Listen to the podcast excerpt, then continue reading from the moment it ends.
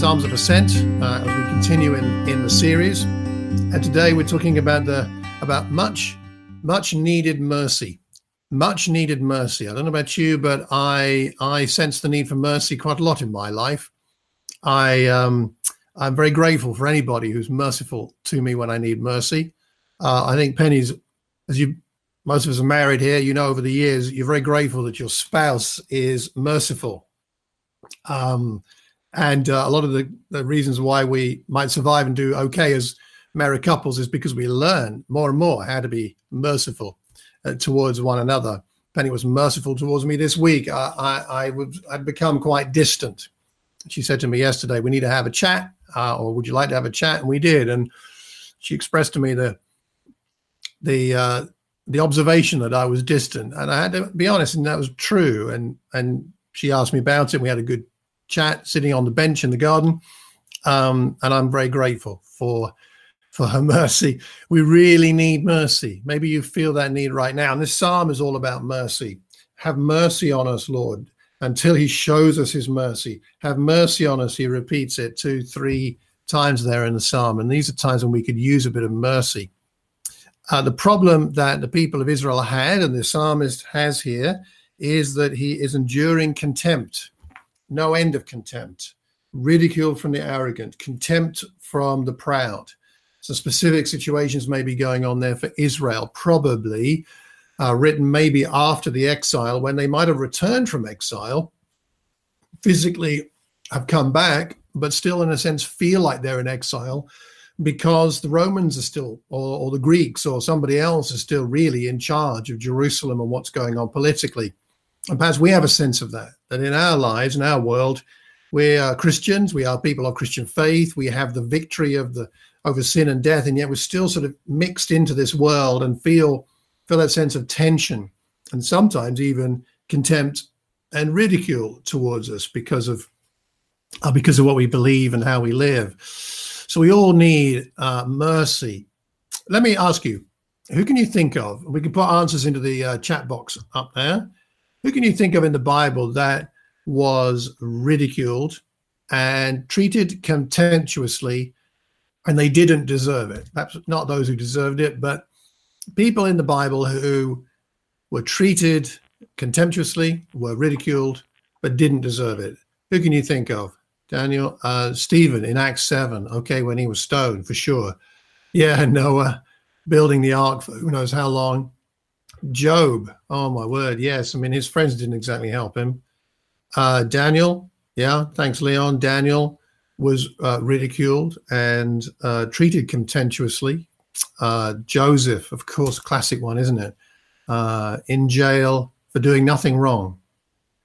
Elisha. Yeah, Simon. Yeah. Elisha was ridiculed by the people who should have been paying attention to his prophecy. Absolutely, absolutely right. I mean, the list probably could go on and on. In fact, almost all the famous people we can think of of faith were ridiculed or treated contemptuously at some point. Um, all the prophets, all of them, right? And and because yeah, Jesus, that's right, Liesl and Garth, Jesus. Ultimately, we look forward all the way through the prophets to Jesus. And even in then his followers, as Dan Dan said, uh, uh, Stephen in Acts 7, and still it goes on today, doesn't it? People who say they want to follow Jesus, even though it's a good outcome, are, still ridiculed.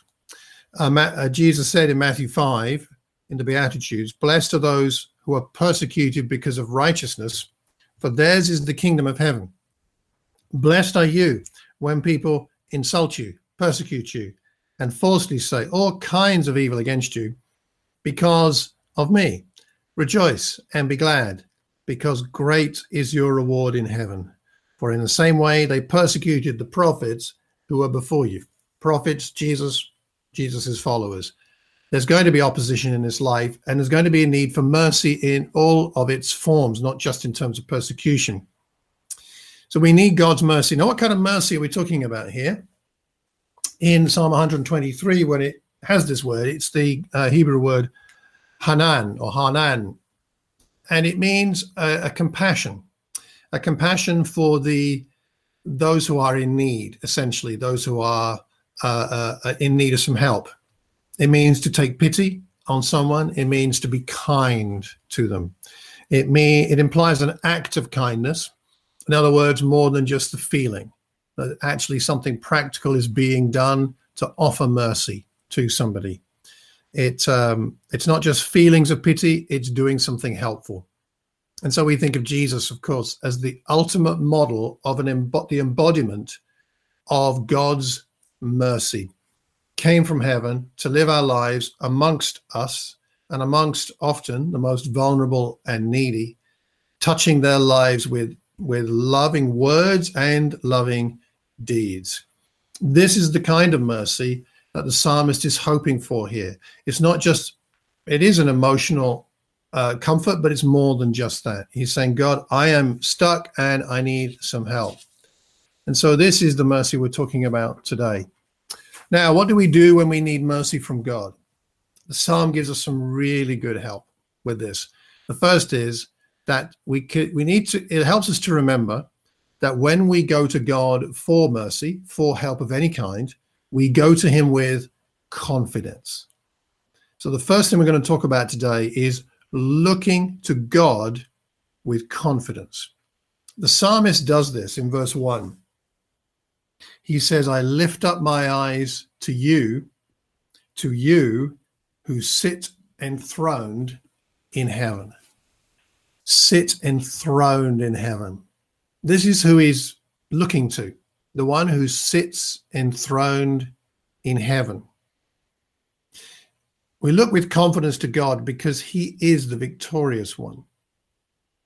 When you think of someone who's who's it, the embodiment of victory, a victorious person, who do you think of? Let's put some answers into the chat box there, other than Jesus. Okay, we already have him. So, apart from Jesus, and doesn't have to be a biblical figure, it could just be somebody in in the culture, in history.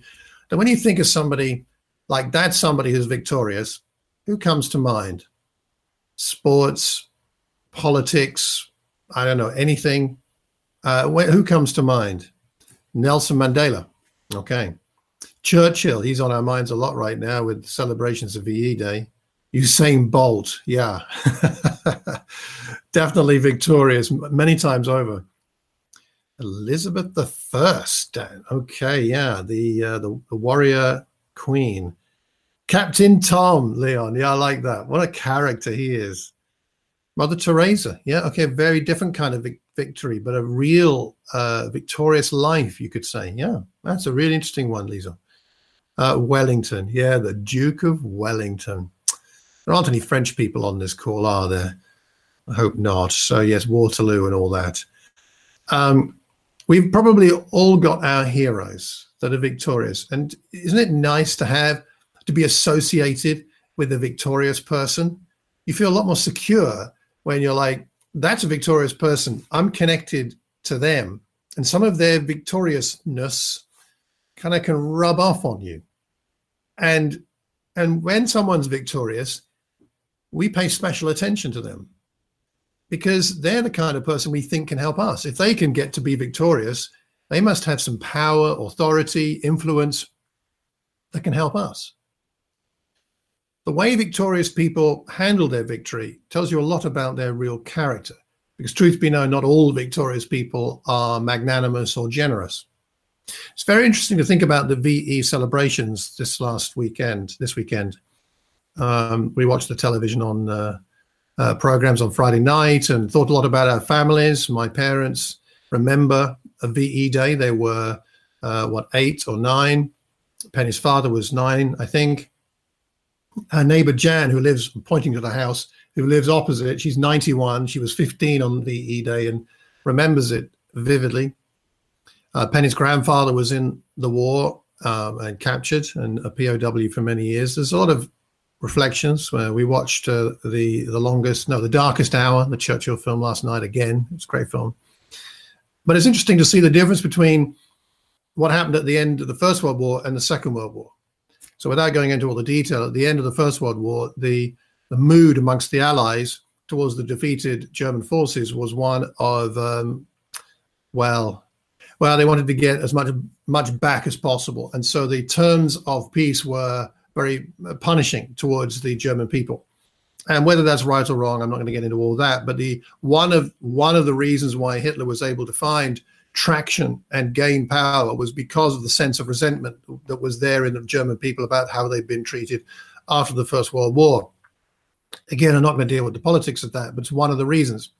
At the end of the Second World War, although uh, Germany had to pay some reparations, the terms of the peace were not as harsh. And it's one of the reasons there's been peace, generally speaking, in Western Europe since those times. It's important that the victorious person has the right spirit and character if they're going to be able to help those who need help.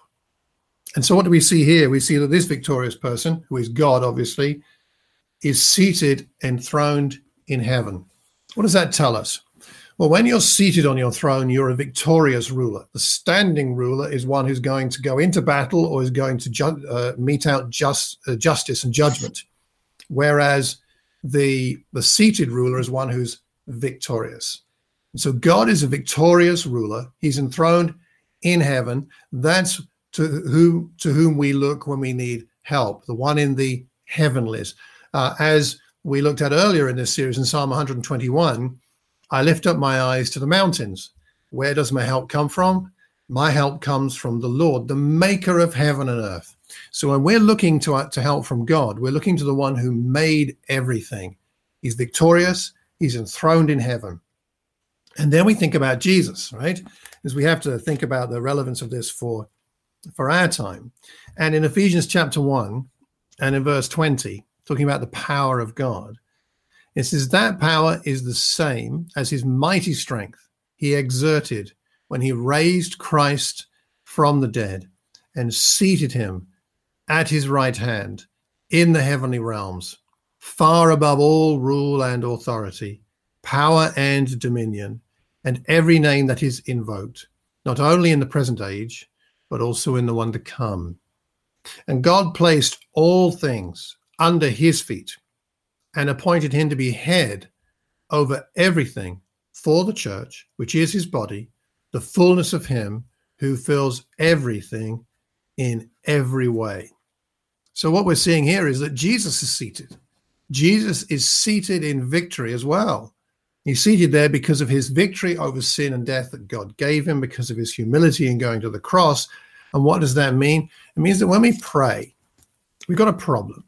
We're downhearted, we're despondent, we're stuck, we're fed up, we we have a we don't know what to do. We we have a real problem, whether it's in our own sin life or character or just in, in, around us. What do we do?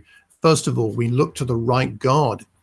We look to the one who is seated victorious victorious over sin and death. That's where we look. It's who we look to. We look with confidence.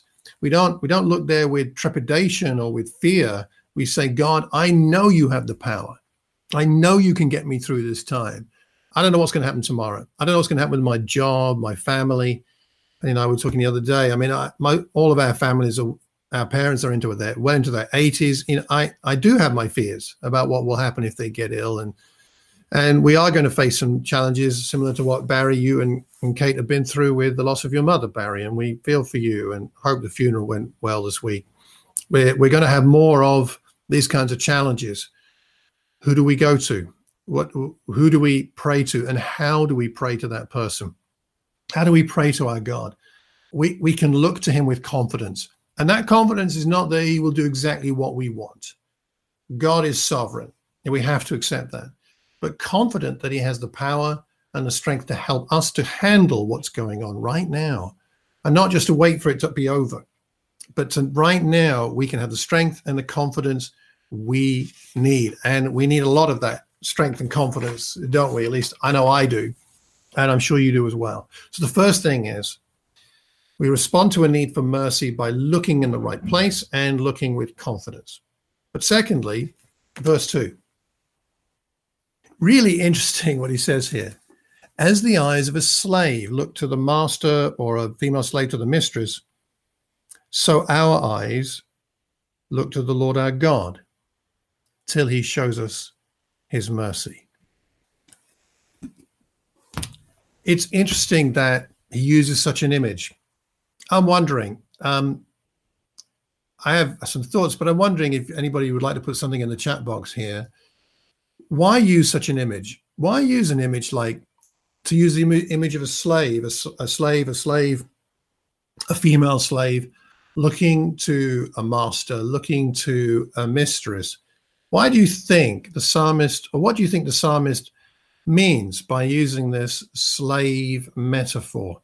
I think it's a really interesting metaphor he uses, not one what I would have expected, I think, in this psalm, because we're not, we're not, we're humble before God, but we're not treated by God as if we are slaves. So, what kind of met, what kind of purpose or what kind of meaning do you think he's trying to convey? I'd be interested to know uh, what we all think.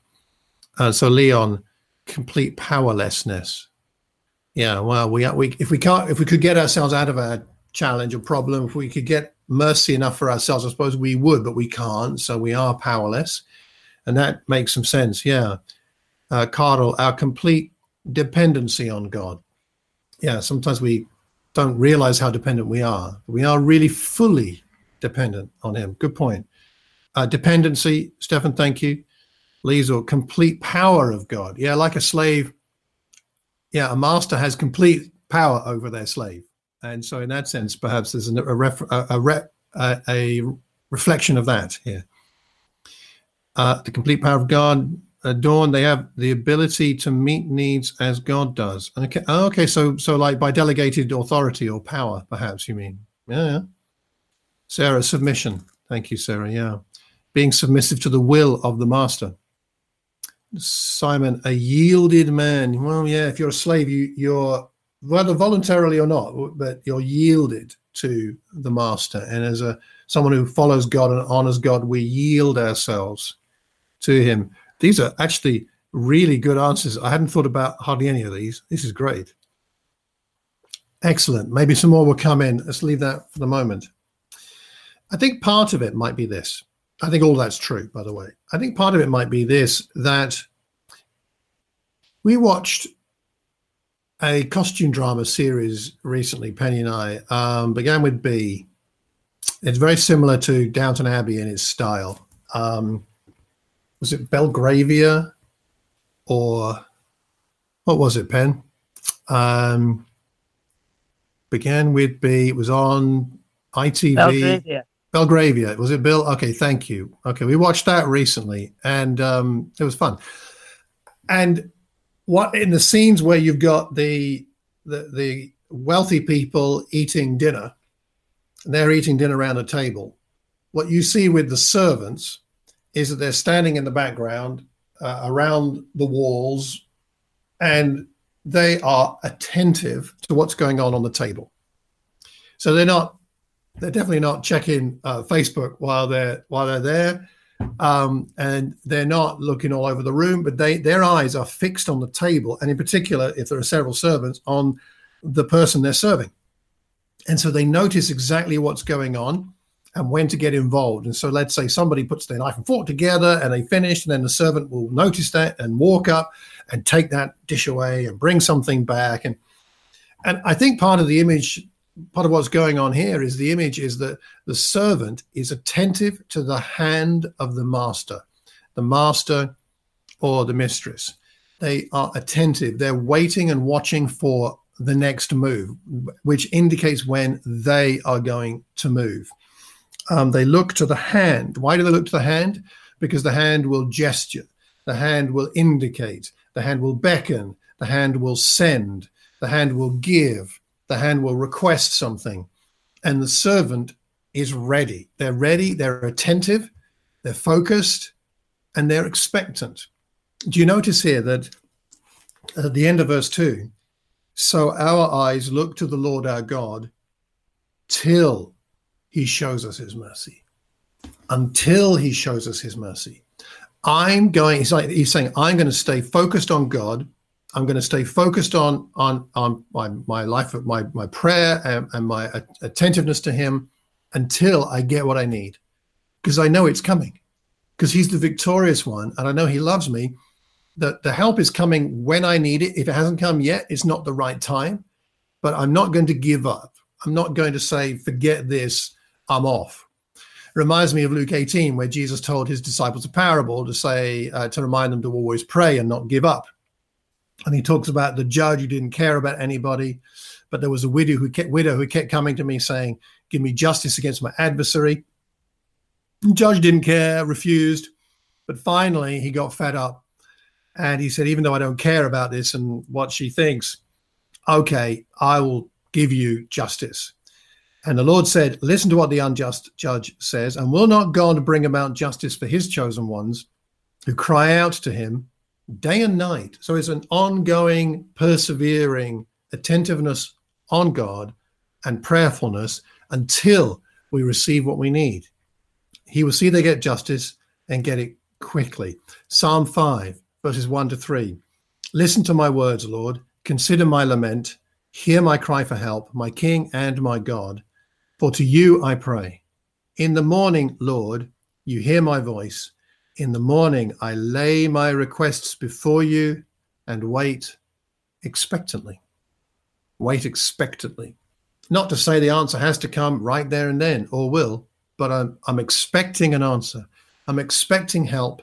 I'm expecting mercy.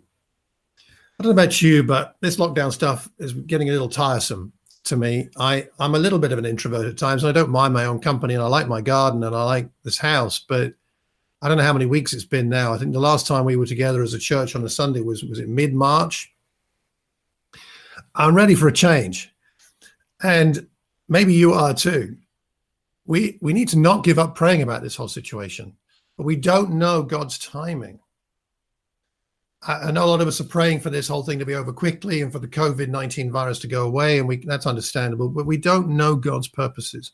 So we need to pray patiently and expectantly. And in the meantime, praying that, excuse me, praying that God will bring us the strength we need to handle the challenges that we have right now. Notice in the psalm that in verse 3, he moves from the conceptual to the personal. As the slaves look to the hand, so our eyes look to the Lord our God. Then, verse 3 Have mercy on us, Lord. He's gone from thinking and talking about God to now talking to God. Have mercy on us, Lord. Have mercy on us. We have endured such contempt. I wonder in what area of your life you're feeling the need for God's mercy most. My encouragement to myself and to all of us would be to say, rather than wait for this whole thing to be over and say, well, some mercy's coming eventually, my encouragement would be to say, God, tell God what mercy you need from Him now. What do you need? What do you need spiritually? What do you need emotionally? What do you need in terms of understanding? What wisdom do you need to handle your job situation? Your elderly relative situation, your children, your homeschooling, the way that uh, the way that life is turning out, your fears, your hopes, your dreams. What help do you need from the Lord? What kind of mercy do you need? Are you expressing that? It's really important that we take the personal into our prayer times with God and tell Him, and not berate Him, maybe, but at least tell Him clearly and honestly how we feel and, and what we really hope for. And uh, as I pray for my parents, you know, it's it's emotional, as you as I'm sure it is for a lot of us, this kind of thing. Because I was saying to Penny yesterday, I I think if my mum gets this, she's very frail. I don't know if she'll make it. And maybe this is the last time. I'm, maybe it's a, maybe I've seen her for the last time. It's possible. I mean, she could get it and be gone in a day or two. I mean, I don't know and um, it's uh, I find it hard to pray about that. I don't really want to pray about that because I don't want to bring it to mind. And how do I handle this? It's important that I don't shy away from talking to God about the things that are really on my heart, things I'm really concerned about, the areas where I really need His mercy. And by mercy, I mean His strength in this situation, so that I stay in touch with my mum and pray for her and, and myself don't live under a cloud of anxiety, what someone called pangxiety, pandemic anxiety, and, and all overarching anxiety because of the panic and that and that actually covers sort of all of who we are and all of what's going on right now. Anxiety is not a healthy thing. Uh, if we take it to god he'll give us the strength we need. We're moving towards communion and we're going to take some bread and wine and i'd like to draw this towards that point now because when we think about mercy the mercy of god is most powerfully expressed in the fact that Jesus went to the cross, bore our sins, and then by God's power conquered sin and death, giving us giving us hope for this life and the next. Let me read for us from Second Corinthians 4. Talks about the fact that we have treasure in jars of clay. And I don't know about you, but I feel like the body is a bit like a jar of fragile jar of clay at the moment. And we have this jar, uh, the, the uh, a treasure in jars of clay. But even though that's the case, as it says later on in the passage, we don't lose heart. Though outwardly we are wasting away, yet inwardly we are being renewed day by day. For our light and momentary troubles are achieving for us an eternal glory that far outweighs them all.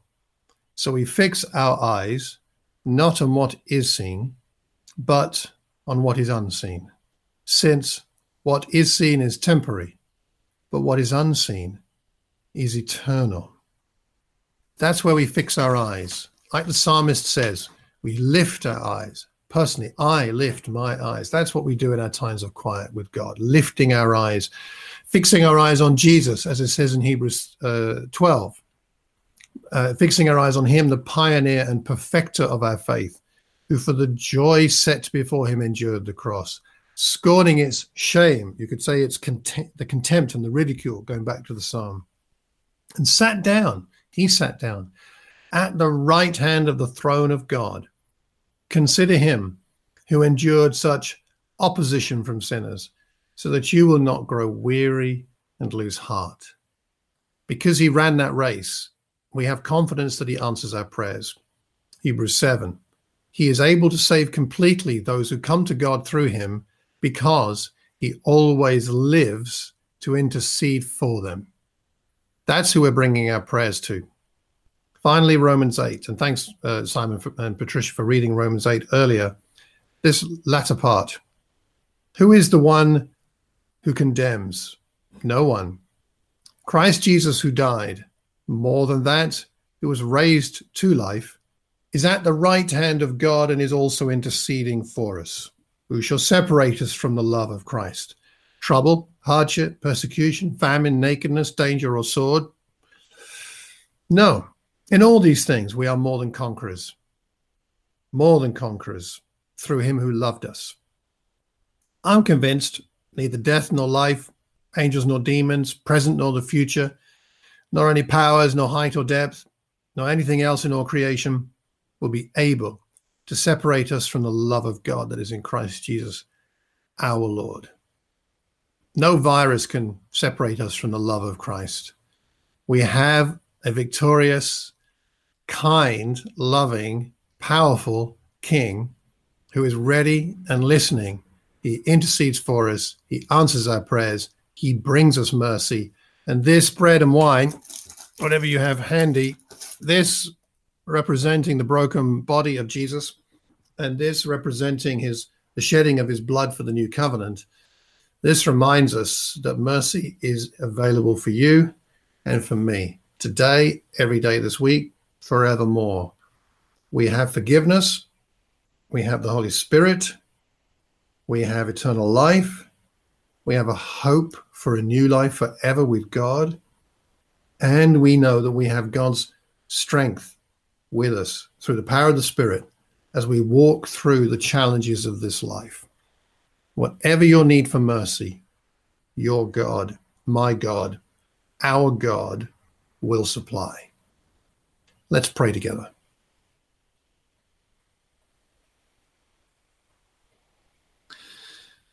Father, we bring ourselves to you right now, personally and collectively from across the world. We come to you because you are the one who has what we need. We have our limits, Father. You've made us amazingly. We have great ingenuity and and creativity and and thank you that we have this in the human race, but there are still limits. And when we get to those limits, Father, those are the times when we pray you'd help us to always turn our eyes to you, to fix our eyes on Jesus, as we do now, as we think about him on the cross, about the body that was broken, about the blood that was shed. Father, as we do that, we pray that you'll, this will help us to be reminded that you are full of mercy and that you wish to forgive and you wish to strengthen. And Father, we thank you for the forgiveness you've given us. And we pray as we take the bread and wine that this will strengthen our gratitude, our thankfulness, as we share in the victory that you gave Jesus, and we share in that victory over sin and over death. It's a joy to know that we have such a hope and that we have such a loving God. We pray all this in Jesus' name. Amen. Let's take bread and wine together.